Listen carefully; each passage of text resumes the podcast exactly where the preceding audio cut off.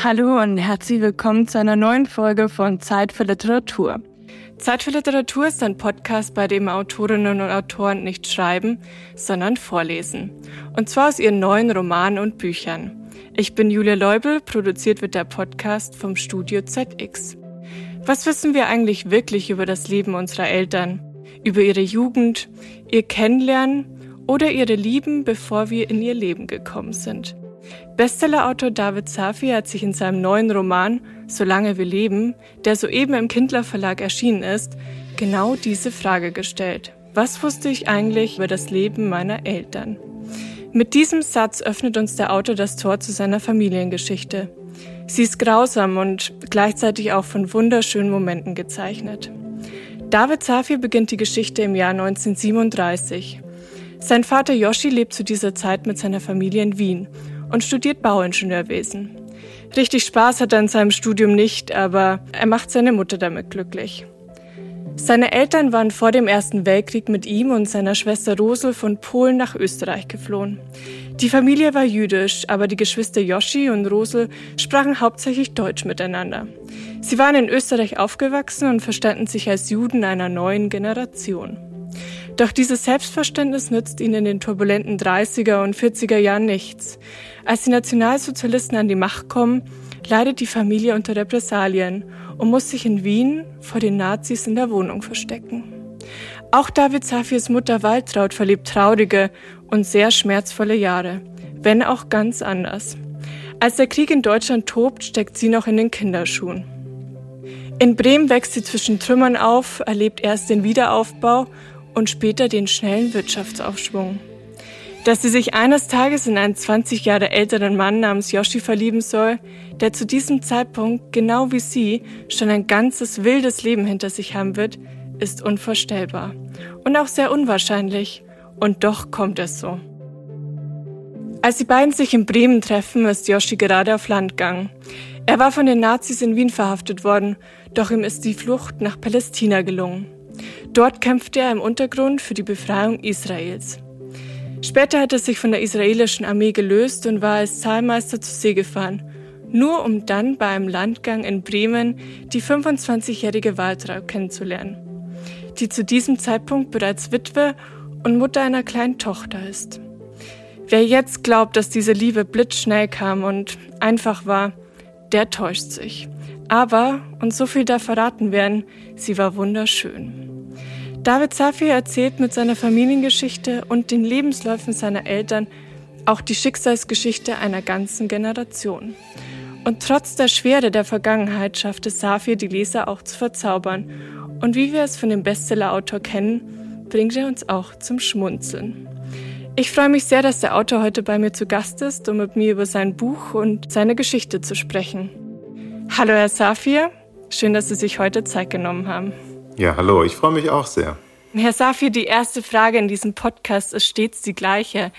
Wollen Sie uns Ihren Roman Solange wir leben in nur einem einzigen Satz zusammenfassen?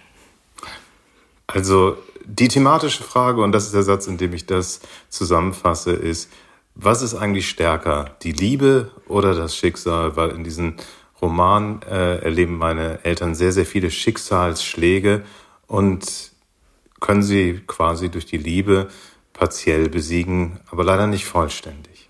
Vielen Dank. Was hat Sie dazu bewogen, die Geschichte Ihrer Eltern genau jetzt zu erzählen? Also ich hätte die Geschichte meiner Eltern nie erzählt, wenn ich nicht der festen Überzeugung wäre, dass sie das Leben von großen Romanfiguren erlebt hätten. Also was die mir alles erzählt haben, das war so beeindruckend.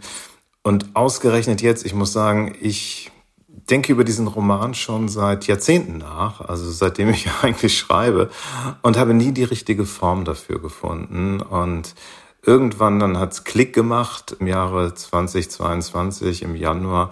Und da habe ich gewusst, okay, jetzt weiß ich, wie diese Form ist. Und die Form ist, wir begleiten sie durch 80 Jahre über diese 400 Seiten, die gehen über 80 Jahre im ständigen Wechsel zwischen der Geschichte meiner Mutter und der Geschichte meines Vaters, zwei komplett unterschiedlichen Menschen, einem Juden und einer Christin. Und das war die Form. Und als ich die hatte, habe ich gesagt, so jetzt schreibe ich ihn. Sie verwenden in dem Roman auch die Klarnamen Ihrer Eltern. Gab es zu Beginn die Überlegung, das Buch ein bisschen fiktiver zu gestalten, also auch die Namen abzuändern? Nein, das war für mich immer klar. Also das sind Yoshi und Waltraud, das sind zwei Menschen, die ich vom ganzen Herzen liebe und auch in vielerlei Hinsicht sehr, sehr, sehr, sehr bewundere, ihren Mut im Leben zu stehen, auch wenn sie oft gescheitert sind, waren sie sehr, sehr mutig in ihren Lebensentscheidungen. Für mich war es immer klar, das sind die beiden, das ist ihre Geschichte. Hier und da, wenn es um Nebenfiguren ging, da habe ich die klaren Namen ein bisschen geändert, auch die Hintergründe ganz klar, äh, weil es dann auch fiktiver wurde. Aber das sind meine Eltern, meine und deren Geschichte kann ich erzählen und will ich erzählen. Sie haben mir meine Frage schon ein bisschen fast vorab genommen. Was macht Ihr Buch zum Roman? Also an welchen Teilen mussten Sie mehr Fiktion einarbeiten und wie sind Sie vorgegangen? Sie haben es ja eben selber geschildert. Was wissen wir schon von unseren Eltern? Also ich weiß natürlich einige Sachen, Stationen, Anekdoten, die Sie erzählt haben. Ich konnte Sachen recherchieren. Aber jetzt mal im Ernst, wie Sie sich in dem Augenblick gefühlt haben, wie genau etwas war, das ja, waren ja nicht mit Kamera und Tonband dabei und das haben die ja auch nicht niedergeschrieben. Das heißt, das muss ich imaginieren. Ich muss mir selber überlegen oder musste mir selber überlegen, ähm, wie könnte es genau ausgesehen haben. Zum Beispiel, als mein Vater das letzte Mal zur Wiener Universität kam und gesehen hat, wie jüdische Mitkommilitonen aus dem Fenster geworfen wurden. Oder wenn meine Mutter, die hat mir erzählt, dass sie dann im Eisenbahnwaggon nach dem Krieg halt leben müssen. Und wie sah das genau aus? Aus. Aber wie sah auch genau aus, wie sie sich kennengelernt haben? Ich weiß, eine Eisdiele, sie hat ihn dann versetzt bei der ersten Verabredung, aber wie war das genau? Und das muss ich imaginieren und das macht das Ganze zum Roman und nicht zum Sachbuch. Mhm. Sehr schöne Szenen, die Sie auch schildern. Es ist ja auch Ihre Geschichte, es sind Ihre Eltern. Wie haben Sie beim Schreibprozess diese Trennung hinbekommen zwischen Autor und Person, David Safir? Also, es ist eine ganz klare Geschichte für mich gewesen über meine Eltern. Also es handelt jetzt nicht darum, warum bin ich so geworden, wie ich bin, warum schreibe ich so, wie sehe ich die Welt. Aber natürlich bin ich ja auch ein Bestandteil der Geschichte meiner Eltern. Irgendwann werde ich geboren. Fragen Sie mich bitte nicht, auf welcher Seite. Ich glaube, so ungefähr auf Seite 280 komme ich auf die Welt. Und dann gibt es eben noch 140 Seiten, in denen ich vorkomme und wo ich natürlich auch irgendwann, je älter ich bin, auch aktive Rollen habe. Aber alles wird aus der Perspektive meiner Eltern erzählt und nicht aus meiner. Es geht nicht um mich, außer im Prolog und im Epilog, da komme ich kurz als Erzählstimme zu Wort, äh, um dem Ganzen eine sogenannte Bookend zu geben. Aber es ist nicht meine Geschichte, es ist die Geschichte meiner Eltern. Als sich Ihr Vater Anfang der 60er Jahre in Ihre Mutter verliebte, war es undenkbar, mit einer Deutschen in Israel eine Familie zu gründen. Er hat sich dann entschieden, in das Land der Mörder seiner Eltern zurückzukehren und dort ihre Mutter zu heiraten und eine Familie zu gründen. Bewundern Sie Ihren Vater heute für diese Entscheidung? Also, ich muss sagen, durch das Schreiben des Romans immer mehr. Also, diese Entscheidung ist verrückt. Und die beiden waren verrückt. Also mein Vater ist dann einfach vor ihrer Haustür aufgetreten mit, hatte nur eine Reiseschreibmaschine dabei und hat gesagt, hier bin ich, wir leben ab jetzt zusammen. Und sie war davon überrumpelt. Ähm, also die beiden hatten einen Hauch von Verrücktheit, aber auch genau der hat es überhaupt möglich gemacht, für beide diese mutige Entscheidung zu treten. Das eine ist, da ist ein Jude, der ist nach Palästina geflogen, äh, geflohen aus Wien, der hat für die Freiheit von Israel, für den Staat Israel, für die Gründung halt gekämpft, ist nachher zur See gefahren und sagt dann plötzlich, ich liebe diese Frau, dafür möchte ich, für diese Frau gehe ich ins Land der Täter. Umgekehrt meine Mutter, wir müssen uns vorstellen, wir reden über die 60er Jahre. Ähm, sie hat gesagt, oh ja, ich, ich liebe diesen 20 Jahre älteren äh, Juden und äh, nehme ihn jetzt bei mir auf und wir probieren eine Familie zu machen. Und die beiden, also meine Mutter hat ja zu meinem Vater gesagt, ähm, hör zu, ich kriege nur ein Kind mit dir, wenn du aufhörst zu trinken. Er war großer Alkoholiker. Und dann sind die gemeinsam in ein Hotel gegangen und haben einen Entzug, das beschreibe ich alles in meinem Roman, durchgemacht und mein Vater hat nie wieder einen Tropfen Alkohol angerührt, weil er diese Frau so liebte und mit ihr eine Familie wollte. Also beide unglaublich mutig. Ich bewundere das. Ich kenne sie natürlich. Ich weiß, dass da auch ein Hauch äh, Verrücktheit, Ungewöhnlichkeit und Irrsinn äh, in ihrem Leben immer eine Rolle spielte. Ja, das ist etwas, was man nur bewundern kann, diesen Mut, den ich glaube nicht so viele gehabt hätten, sowohl bei meiner Mutter als auch bei meinem Vater. Haben Sie mit Ihren Eltern sich intensiv dazu auch ausgetauscht? Also ich gehöre einer Generation an und meine Eltern einer Generation an, die ja nicht viel von sich erzählt haben. Also mhm. ich, mir wurde nicht viel erzählt. Das werden sicherlich alle, äh, ja, so gut wie alle Babyboomer kennen oder Kinder von Kriegskindern und Menschen, die den Krieg erlebt haben, dass diese Generation nicht über ihr Leben erzählt hat. Das heißt, immer haben sie etwas freiwillig erzählt, aber dann fragte man nicht nach, das gehörte sich irgendwie nicht. Das heißt, ich habe mich nicht ausgetauscht. Nun sind sie auch vergleichsweise früh gestorben. Ich war in meinen Zwanzigern. Wenn ich sie jetzt treffen würde, wenn sie jetzt noch leben würden, dann würde ich mich intensiv mit ihnen austauschen und ich würde die ganzen Blockaden und dieses ganze nicht reden wollen, ja, durchbrechen, sanft, nachdrücklich, immer wieder, um mehr zu erfahren und um mehr herauszufinden, wie genau was gewesen ist. Hm.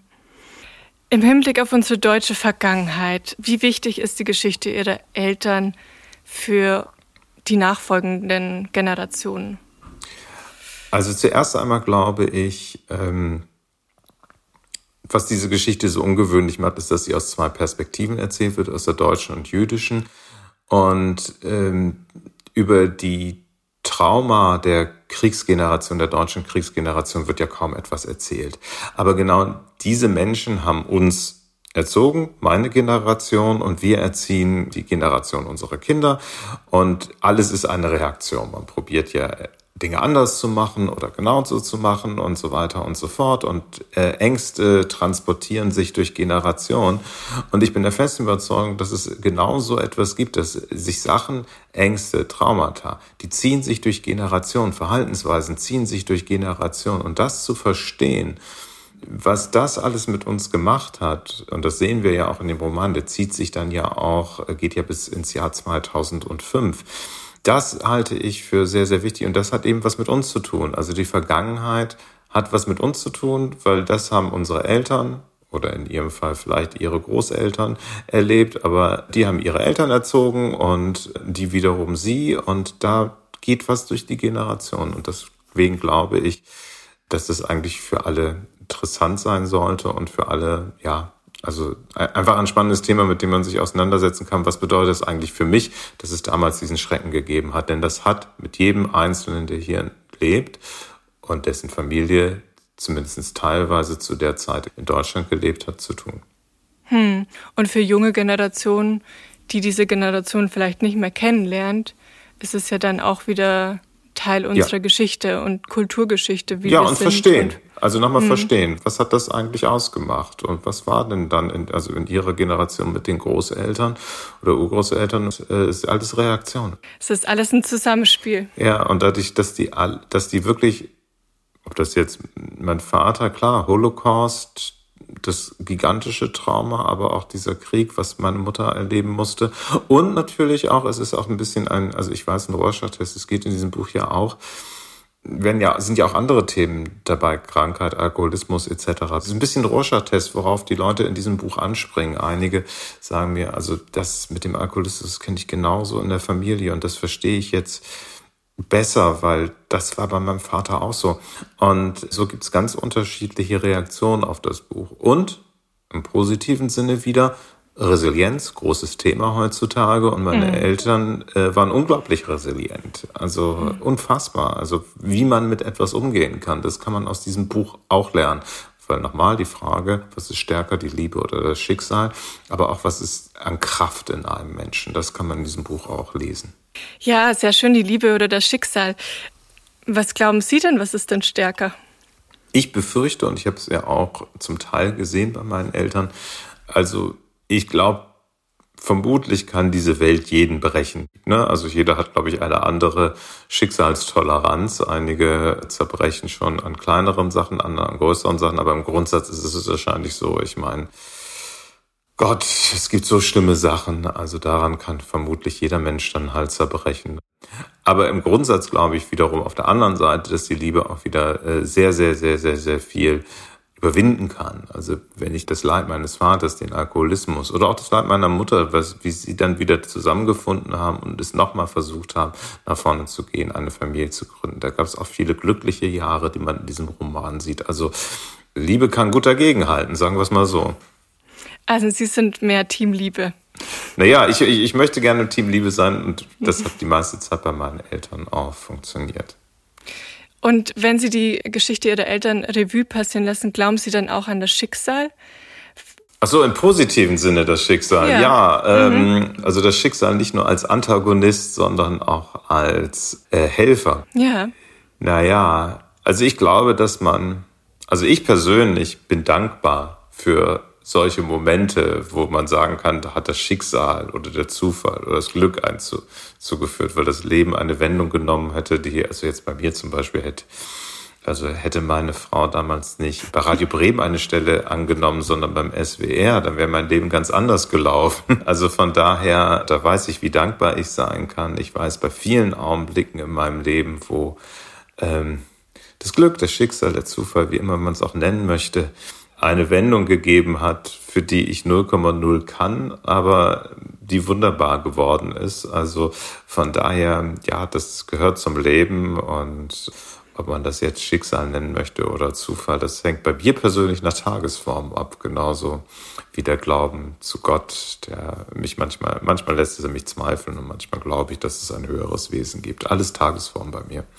Hm, sehr schön. Und was sagt Ihre Tagesform heute? mein Tagesform heute. Ähm, ja, also.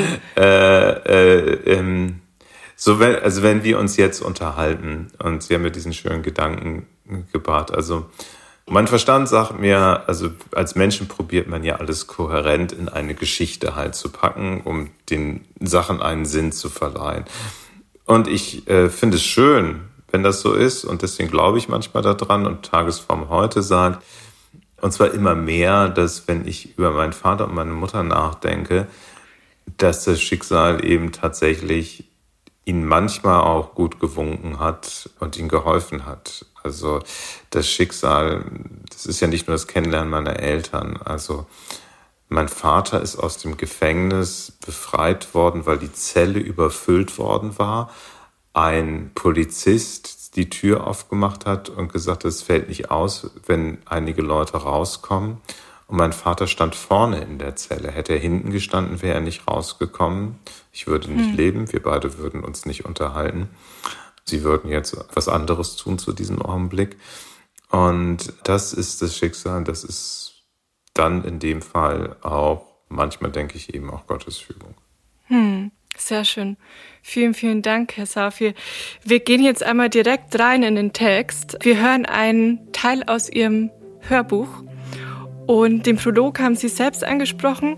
Also der Prolog und Epilog in diesem Roman, das spreche ich ja. aus meiner Perspektive, um den Ganzen einen Rahmen zu geben. Und der Rest ist aus der Perspektive meiner Eltern.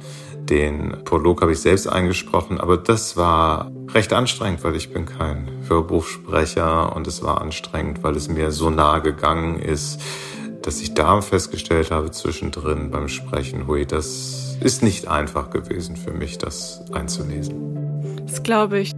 Die anderen Textstellen, die Sie gleich hören werden, sind von Vera Telz und Reinhard Kunert. 1997 Soll ich ihn ins Grab schubsen? fragte meine betrunkene Mutter schwankend. Mit ihn war der alte Rabbiner gemeint, der gerade das Totengebet sprach, mit Grab das offene meines Vaters. Soll ich ihn ins Grab schubsen? wiederholte sie, als hätte ich sie nicht gehört. Dabei war ihre Frage selbst dem Rabbiner nicht entgangen, der deshalb nun etwas lauter wurde. Er betete auf Hebräisch, einer Sprache, die weder meiner Mutter noch ich verstanden. Vermutlich auch nicht die aus der ehemaligen Sowjetunion stammenden Männer, die die alle ein paar Mark bekommen hatten, damit zehn erwachsene Juden den Minyan für das Kaddisch bilden konnten. Die meisten hielten mit Einkäufen gefüllte Lidl-Tüten in der Hand. Soll ich? Soll ich? Meine Mutter trat kichernd hinter den Rabbiner. Vermutlich dachte sie, mein Vater hätte das ebenfalls lustig gefunden. Ein Rabbi, der ins Grab fällt, das wäre genau sein Humor gewesen. Obwohl er ein Urenkel eines Wunderrabbiners aus Breschkow war und im Vorstand der jüdischen Gemeinde Brems gesessen hatte, war mein Vater nicht sonderlich religiös gewesen. In Jerusalem hatte er 1946 sogar mal einen Rabbiner verprügelt. Dennoch hätte er es bei seiner eigenen Beerdigung nicht amüsant gefunden, wenn die Ehefrau den Rabbi in sein Grab gestoßen hätte. Und über die Lidl-Tüten hätte er sich aufgeregt. Der Rabbi wurde in seinem Vortrag schneller. Anscheinend schätzte er die Gefahr, in ein Scharmützel mit meiner Mutter zu geraten, als hoch ein. Zu Recht. Ich nahm ihre Hand und führte sie ein paar Schritte weg. Meine Frau Marion ergriff die andere Hand. Ich tat es, um meine Mutter zu kontrollieren, meine Frau, um ihr Trost zu spenden. Dabei konnte niemand meine Mutter trösten. Seit dem Tod meiner Schwester vor vier Jahren war etwas in ihr zu Bruch gegangen. Und nun hatte mein Vater sich auch noch das Leben genommen, aus Liebe zu ihr. Der Rest der Beerdigung verlief ohne Zwischenfälle. Der Rabbi verließ das Grab mit ernster Miene, ohne ein Wort des Trostes für uns. Die angeheuerten Sowjetjuden schlurften mit ihren Lidl-Tüten davon. So standen wir nun zu dritt am Grab, das von zwei Friedhofsgärtnern zugeschüttet wurde. Meine Frau und ich wollten zurück zu unserem zweijährigen Sohn, auf den eine Babysitterin vom Oma-Hilfsdienst aufpasste.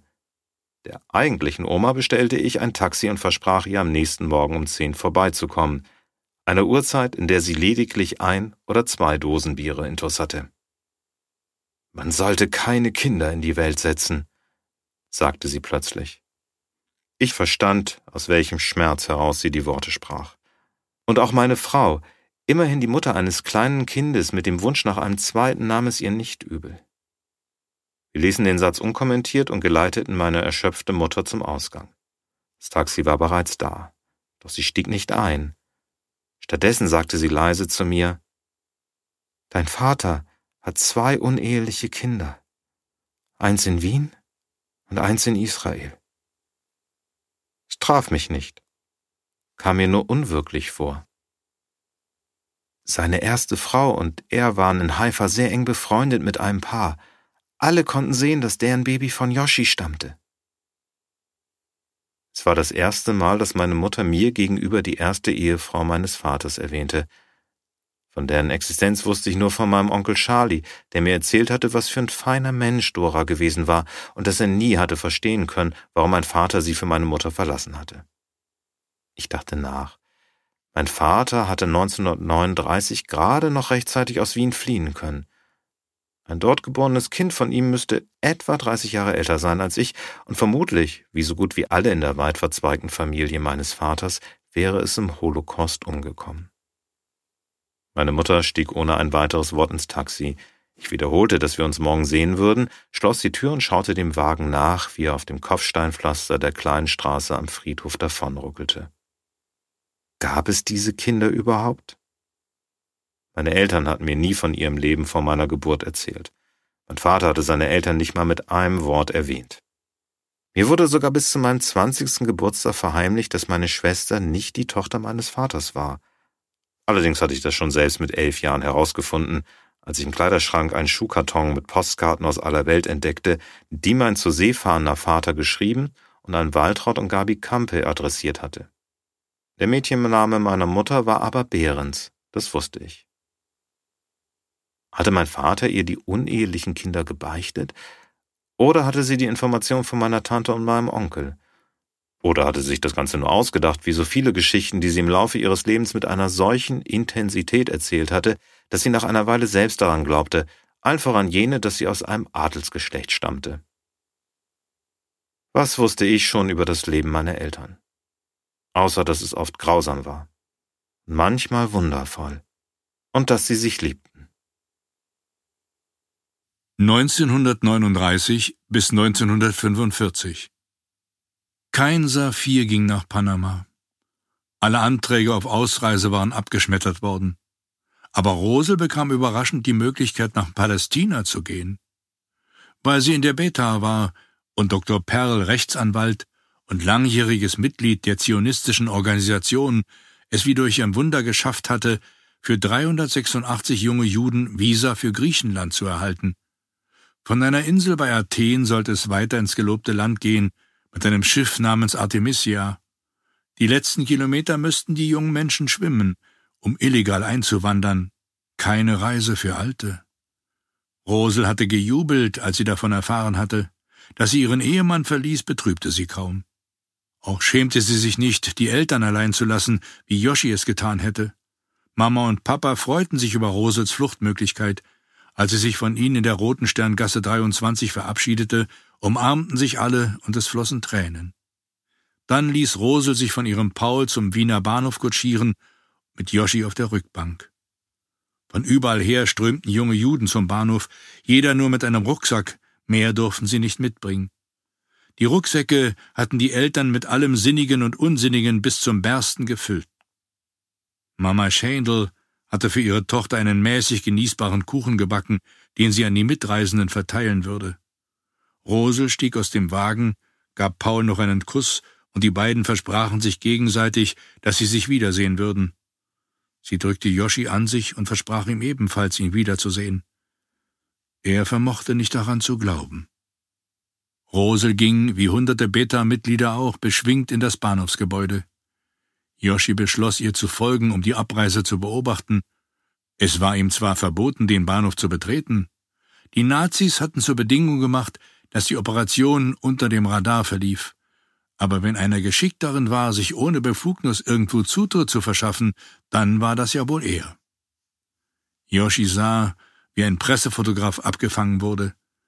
Die Polizisten nahmen dem Mann die Kamera ab, und Yoshi nutzte das Durcheinander, um unbemerkt vorbeizuhuschen. Im Bahnhof stand der Zug für die Beta zur Abfahrt bereit. Die aufgekratzten jungen Menschen stiegen ein und suchten sich Plätze. Yoshi versteckte sich auf einem anderen Bahnsteig hinter einer Werbewand, auf der eine gemalte blonde Frau einen weißen Pelz in der Hand hielt und global anpries, das Motten und Mottenbrut tötete. Von hier aus konnte er die ganze Szenerie gut überblicken. SS-Leute betraten das Gleis und stiegen auf ein extra für diesen Anlass erbautes Podest. Joschis Atem stockte, als er ihren Anführer erkannte. Es war Adolf Eichmann, der Mann, in dessen Händen das Schicksal eines jeden Juden in Wien lag. Mit einem Mal rief eine Stimme auf Hebräisch Am Dudom! Achtung! Und gleich darauf Zeachutza! Tretet heraus. Die Juden kamen aus dem Wagen. Amdu Be'arbashurat! Die jungen Menschen bildeten Viererreihen wie Soldaten. Das hatten sie trainiert. Für den Kampf um Israel. Die Deutschen schienen von dem Vorgang verblüfft zu sein.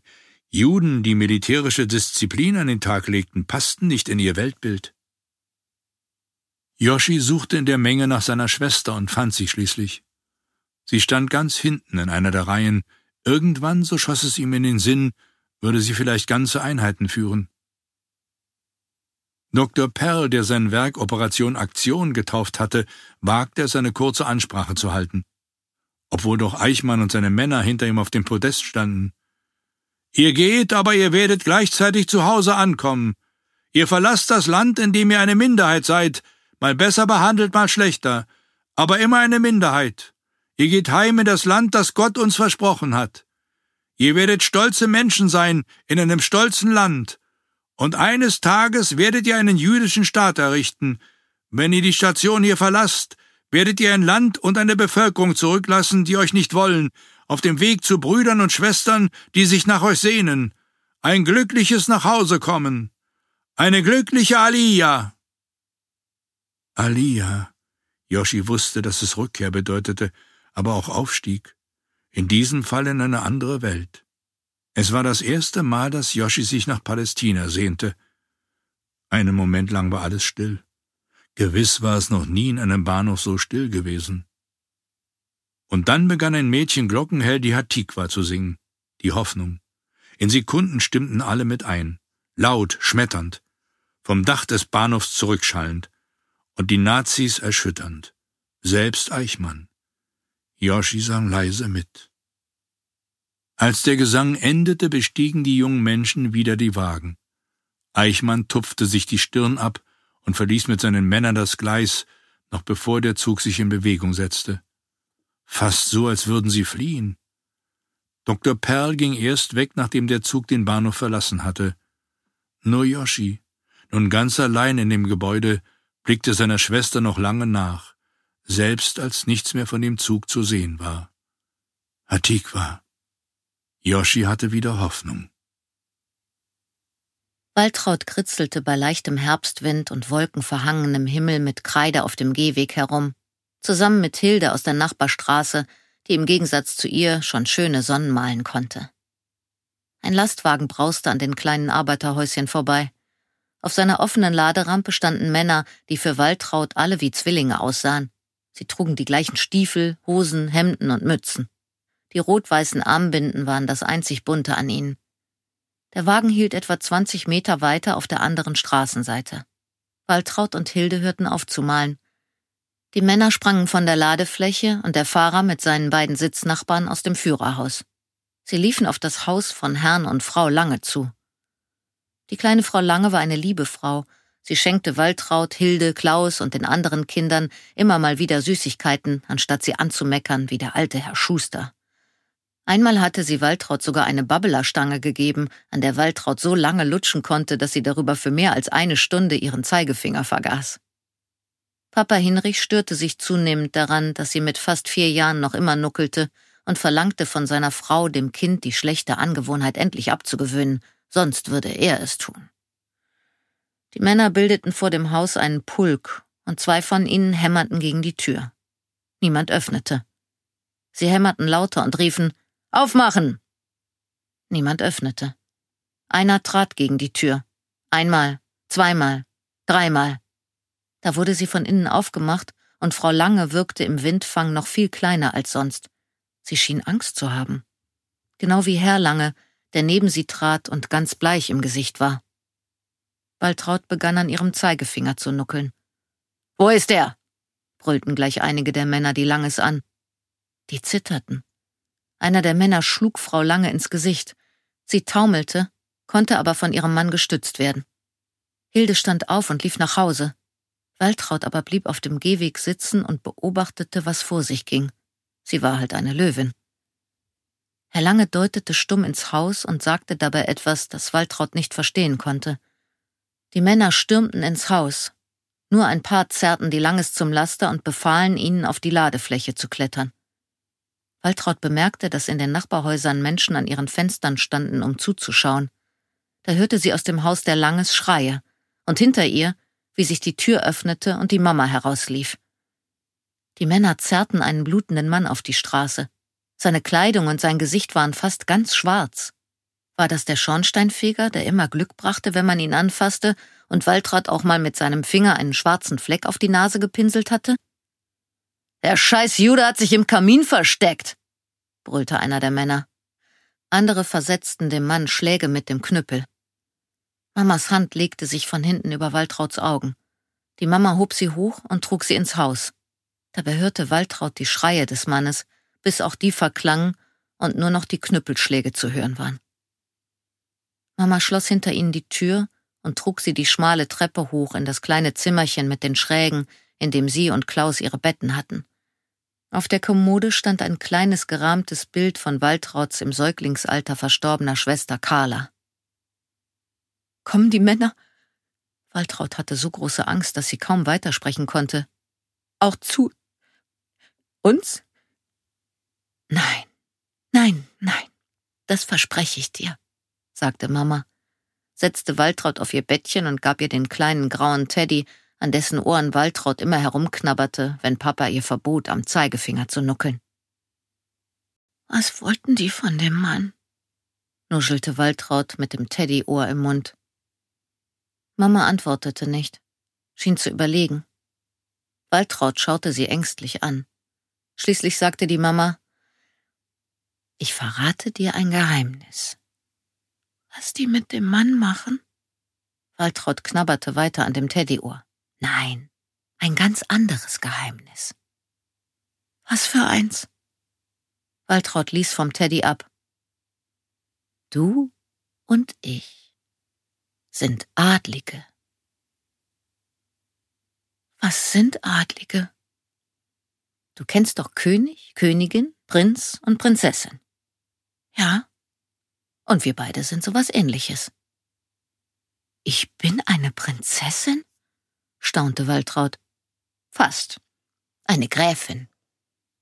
Waltraud lächelte unsicher. Eine Gräfin lebt auch in einem Schloss. Aber ich lebe doch gar nicht in einem Schloss.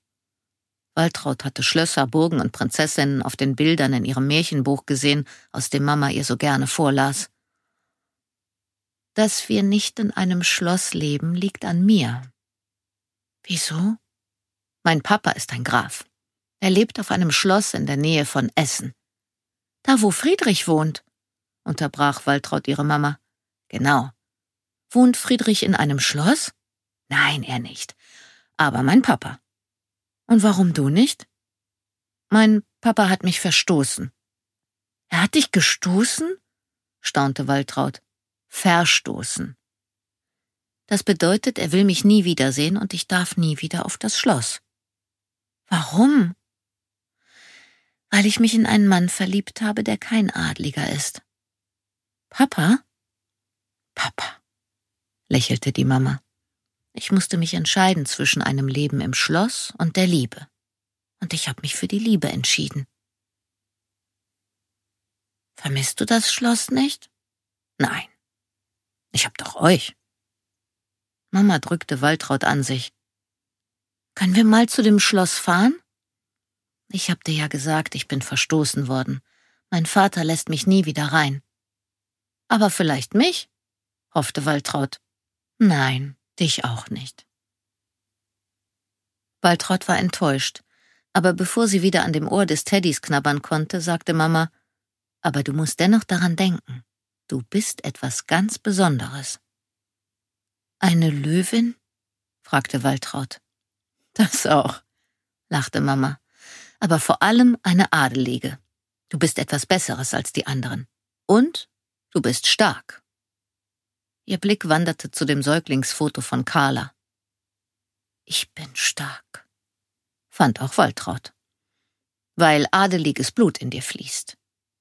Ich bin die Prinzessin unter den Löwen, sagte Waltraud, und Mama lachte erneut. Die Gräfin. Gräfin unter den Löwen, bestätigte Waltraud. Du musst mir aber eins versprechen. Was denn? dass das unser Geheimnis bleibt. Papa darf nie erfahren, dass ich meinen Adelstitel und mein altes Leben für ihn aufgegeben habe. Und Klaus darf es auch nicht erfahren, sonst sagt er es sofort Papa. Ich sage nichts. Schwöre es? Ich schwöre es, versprach Waltraud mit dem heiligen Ernst eines knapp vierjährigen Mädchens.